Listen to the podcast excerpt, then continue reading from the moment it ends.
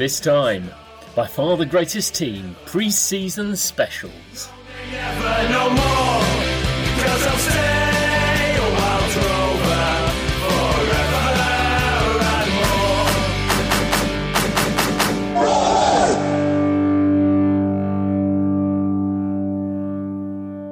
Hello, and welcome to By Far the Greatest Team, a podcast in which football fans attempt to decide once and for all who is the greatest football team of all time. My name's Graham Dunn, and together with my fellow self appointed arbiter of football greatness, Jamie Rooney, and our guests over the various weeks, we have covered over 13 dedicated podcasts and an end of season review. We've put 28 teams under the microscope of greatness.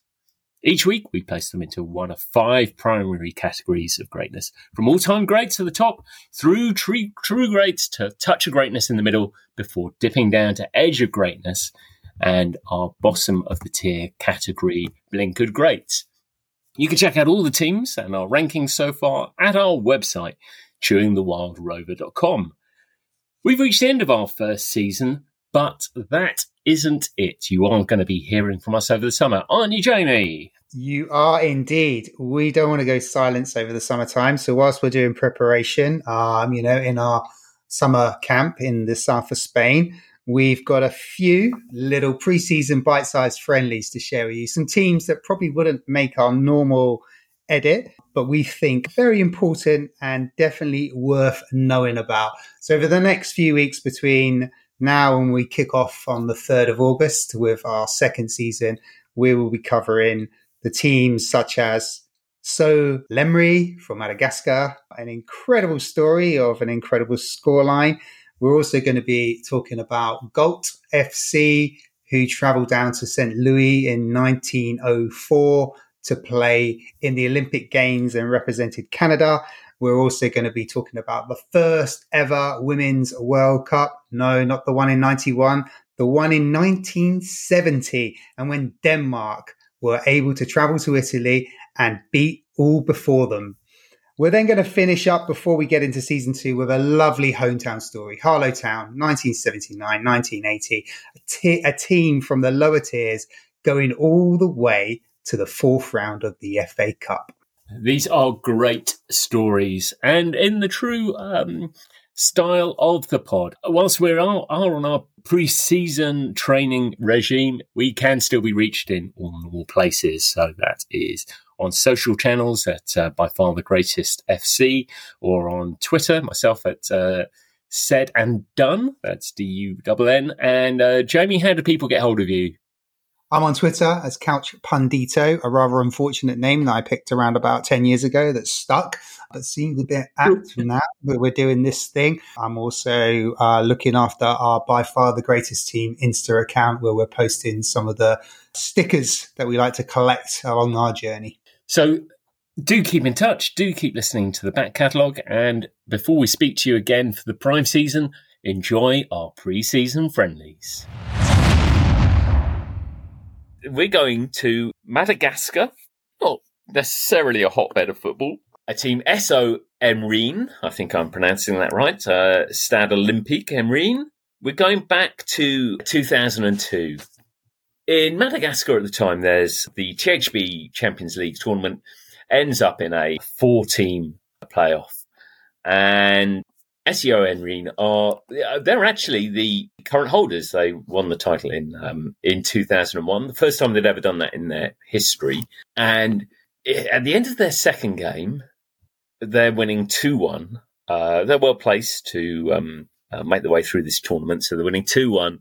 And there's a extremely controversial last minute uh, refereeing decision. There's, um, I think it's a last minute penalty is given against them end up drawing the game 2 2. And with that, their chance of winning the title for a second consecutive year is over.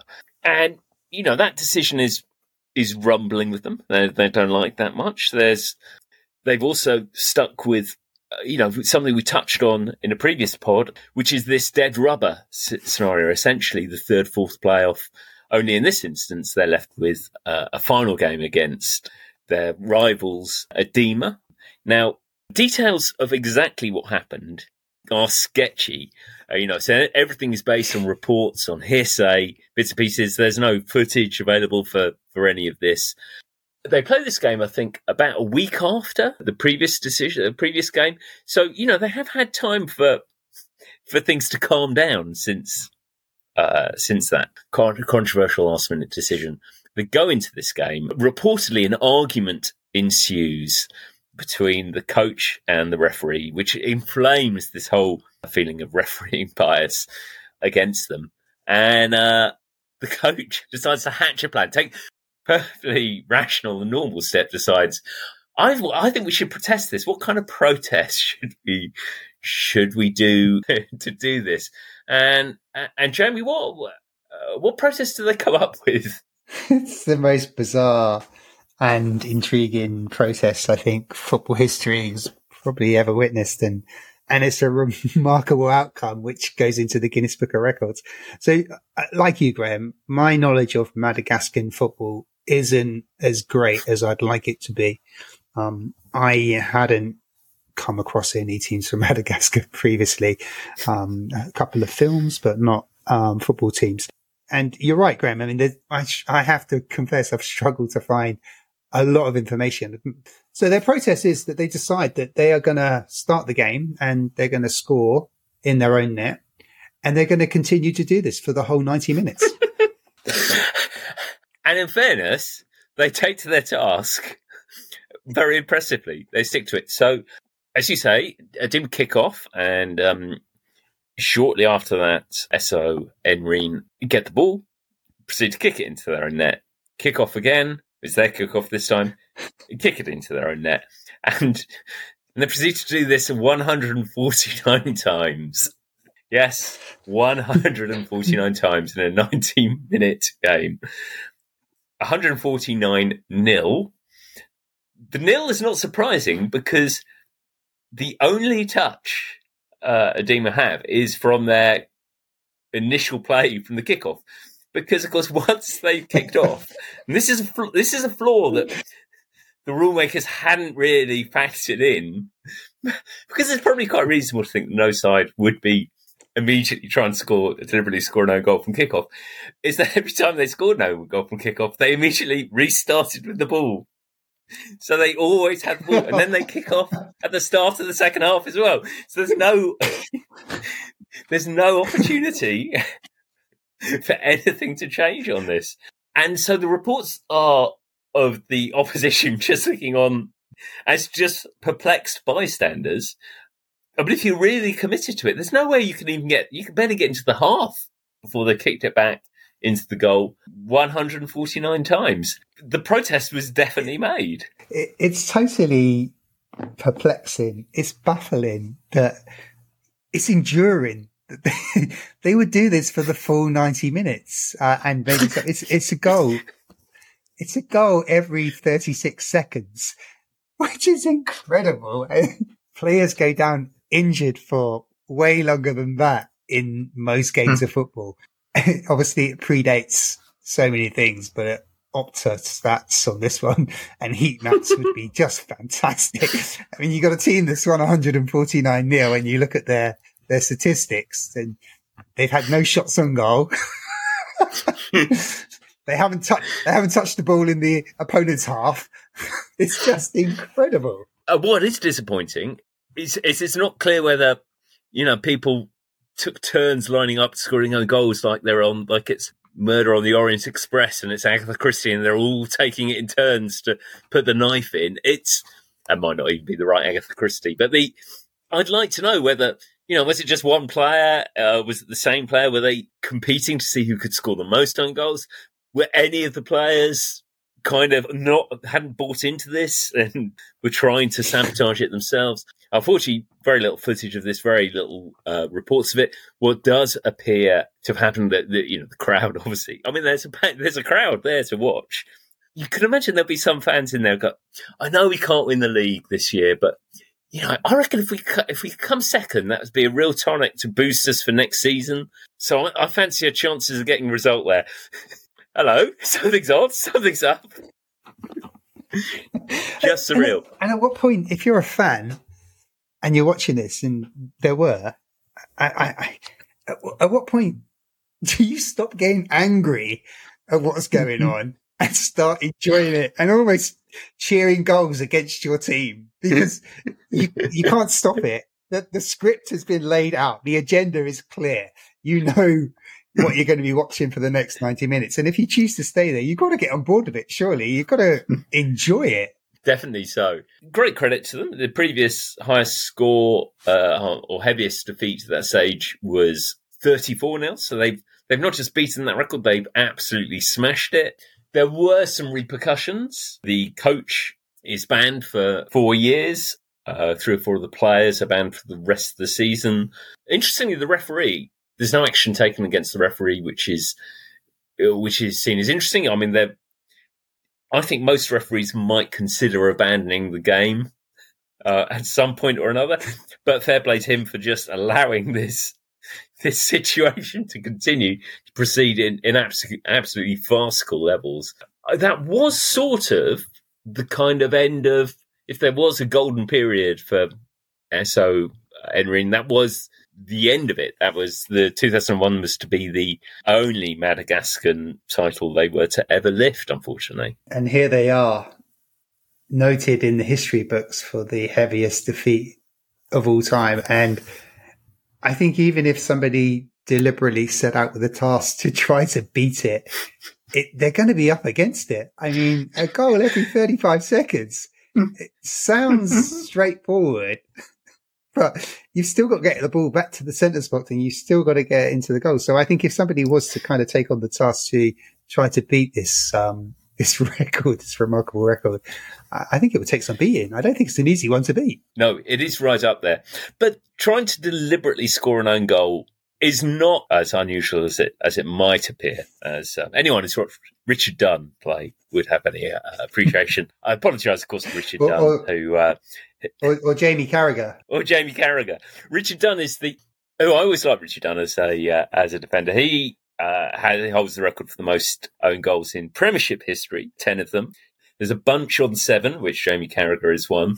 I was delighted to see uh, Michael Duberry bag five Premiership own goals because, of course, um, Michael Duberry played for Oxford for a while and, and quite memorably for us uh, in a game against Hereford managed to convert two own goals uh, in the same game before popping up with a last minute equ- uh, equaliser. So three of the four goals were Michael Duberry's, um, the two of them own goals. But interestingly, he said he was say he said, and I think this is probably true of Richard Dunne and you know a lot of these players uh, who, who do it. It's the type of defenders they are. They are making those kind of last ditch kind of tackles, last ditch kind of saves, which puts them in that danger. It did seem like it was a well worn line from somebody who had made a, a series of own goals over the years. Interestingly, and maybe something for Harry Kane to consider, he's on three own goals at the moment in Premiership history. He is joint 45th on the list of own goals in the Premiership. And I fancy he might have another one in him. I think I'd like to see him move further up those ranks. What part of Harry Kane could be tempted to go for the uh, the Richard Dunne record, and then whilst he's also going for the Alan Shearer record, so he could end his career be being the highest goal scorer in Premier League history, as well as the most own goals in Premier League history. I mean, that's a wonderful double. I mean, it's the only double Tottenham are going to win. Definitely so. So um, these guys weren't deliberately trying to score own goals, but there is a game where another game, both teams have been trying to score own goals.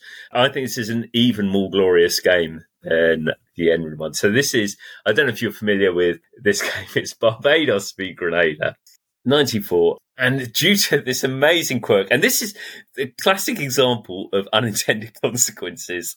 So it was about the time the golden goal was coming in or had come in and that we think that big unintended consequence of the golden goal was that all football would become really boring in extra time. The idea was, oh, could you imagine if you went into the extra time and it was next goal wins, we're back on the playground, there'll be something glorious to uh, emerge with the tension. And actually, all that happened was that teams defended and didn't try and score for half an hour, and penalties became more regular, and they were really sort of really dull.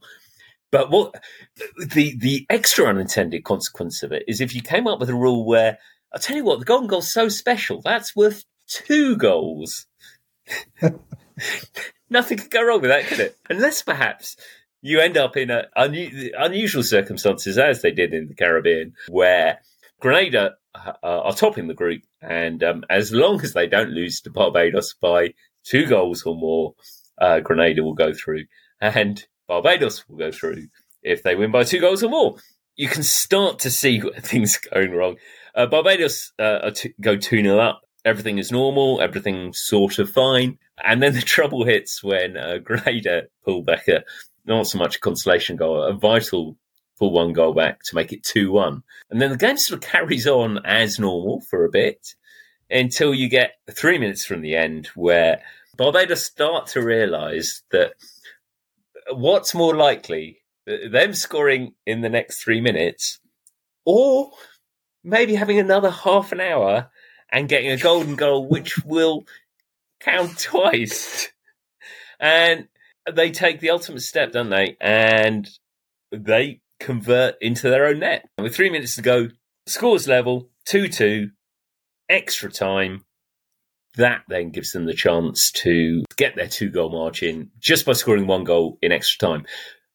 But Grenada work out what's happening, don't they, Jamie? I mean, it's just, I fully commend the tactical awareness in the 87th, 88th minute where Barbados realised that by having an extra 30 minutes, they're going to greatly increase their chances of getting a golden goal, which is, which counts as double, which would be the two goals that they, they need to win over trying to get and scramble a, a third goal to win 3-2 and thus go out. I, I think it's highly commendable and it takes some coordination as well. I mean, if you're on the pitch and your your your team is set out to win a game of football, and then suddenly within a matter of moments, you've got this tactical instruction to score an own goal. That surely creates confusion to, to convey the message across the team that actually us scoring against us actually benefits us. I mean, it goes against everything you've ever known about football, but to convey that message and to get it across and to execute it in that time frame. I think it's highly commendable. I, I, think it's I think it's smart. But they do go into the golden goal period and then they do take advantage of this ridiculous rule. But of course, before they get into the extra time, Grenada then it occurs to them that as long as there's another goal, they will go through because if they score the goal, if they score in the right net, they win 3 2, so they go through on, on points alone. But if they lose 3 2, if they concede another goal and lose 3 2, they also go through on goal difference because there's only a one goal margin rather than two goal margin. And so, in what I can only think of is the most surreal passage of football, only sadly a shockingly short three minute period of football, Grenada realised that they can score in either net That's and they go I forgot, through. yeah. and and uh, but I hadn't occurred to me conveying that message across the eleven. Hang on, we, oh, oh, we're trying to score in our own goal now, or, or not. Or, and sadly, again, I searched for some footage because I so want to see this. But basically, it turns a genuine game of football into a training match where you're going, all right, uh, Bibbs, you're trying to score into both goals, and non-Bibbs, you're trying to um, trying to stop them for three minutes. It's that kind of. I mean, where would you stand? What? How would you set up? It's- Do, presumably, the the Barbados players can't stand in the way. You know, they can't block Grenada defenders from scoring their own goal. Otherwise, they'll be. Well, no, they won't be offside, I guess, because it'll be passed back from the opposition. So maybe they can do that. So do you just position five on either side? Absolutely extraordinary. Barbados, I don't think they can claim the moral high ground as they definitely started it, but to their credit, they do manage to prevent Grenada scoring in either net.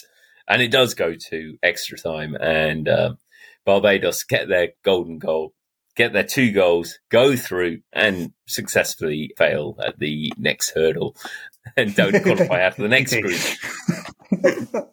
So there is some sort of justice, but that I mean that story is just extraordinary thing, isn't it? I, it is, and this is the type of things we want to showcase. I mean, this is similar to what we talked about with Austria and West Germany, the, the, the disgrace of Lyon, um, when Algeria were denied a place. These are these are the the idiosyncrasies in football that make the game incredible and fascinating. And for that three minute period, I mean, we're, we're talking about so Leme, uh, my pronunciation of Madagascan French names is, is not very good. I'm apologizing in advance. Um, but here we are talking about another game, Barbados and uh, Grenada, where they, they, they decide to, to play against their own goalkeepers in the last few minutes of a competitive football match just to gain the upper ground on a ridiculous rule that uh, had been introduced to make football more interesting. And it did. it was definitely more interesting. Definitely more interesting. The the two goal golden goal didn't last. That was also ended at the after this. There was a lot of um, animosity. I think in both those matches, the, the legacy is is impressively. They're in the history books, but probably not for the best of reasons. I suppose we should think about where Esso Lorraine, I should pronounce, my pronunciation is terrible, but I think it is uh, Esso Emyrne, where they rank in the, in the greatness of football. I, I mean, it's the greatest protest. The first thing I've got to say, it is the greatest protest. I mean, I, I don't know if you can imagine a petulant player, Jamie, someone who might, you know, have a petulant streak in them who, who might, who might be prone to, to storming off the off the pitch or you know whatever it is. But the level of commitment to decide to go out and score 149 own goals if it sort of puts any other protest to shame really because no other protest could possibly match that you know there's sort of no turning backs during the national anthem it's nothing like that it's no kind of not shaking hands at the end of the game you know whatever it is no no we're going to absolutely make a complete farce this game. You have to admire their commitment to the cause. But they are blinkered great, surely, Jamie. Can you come up with anything else? I yes, I can. Um, and just to go back and answer your question, I can't think of any petulant footballers right now, Graham. But um, yeah, I, will I'll, I'll, I'll think that one over.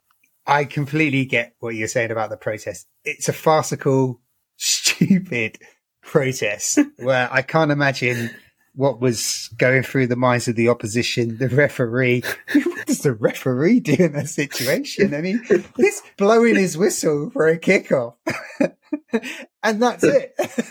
he doesn't need to move. At what point does he decide, I don't need to do anything else other than stand here and just blow my whistle every 35 seconds? Could he not? Okay, so could he not have, once it became apparent what they were doing, could he not have booked someone for ungentlemanly conduct it's a really good question. I mean, I, I, I, my knowledge of Madagascan football is not great. So Madagascan uh, rules, I don't know. But if we apply the same rules that we have today, I don't think they're breaking any rules within the game. I, I don't think the referee would have any grounds to book anyone because they're playing the game. They're not infringing anything. The spirit of the game and the morality of the game is definitely called into question. But is that a bookable offence? Where's Peter Walton when you need him? He, he'd say the referee got it absolutely spot on. I love Peter Walton. Getting back to uh, SOE, the Madagascan team that scored 149 goals, I think your bracket them into blinkered greats is as ridiculous as what they did. They they're not great. We we have a bargain bucket, and this is where this team lands. Securing the history of the worst football result, being on the end of the worst football result, which they orchestrate themselves, and that's secure. That's I don't think that's going to go away, and I'd be surprised if that's ever been. But they're not great, and they don't deserve to be on our board of greatness. You are right. I mean, I I sort I kind of love them, but yes, I think maybe they are in the rarely used, not great, but without them, we wouldn't be where we are today. Category our, our, our occasional bargain bucket category, and I think that is where SOE are undoubtedly not great, but without them, we wouldn't be where we are today. So that's all we have time for this week. A reminder the full podcast returns in all its glory on Thursday, the 3rd of August. In the meantime, look out for our weekly pre season friendlies. And a reminder, you can contact us on all our social channels, and we'd love to hear from you. And if you enjoyed the podcast, please subscribe, like, tell a friend and pass on our details. And we'll speak again soon.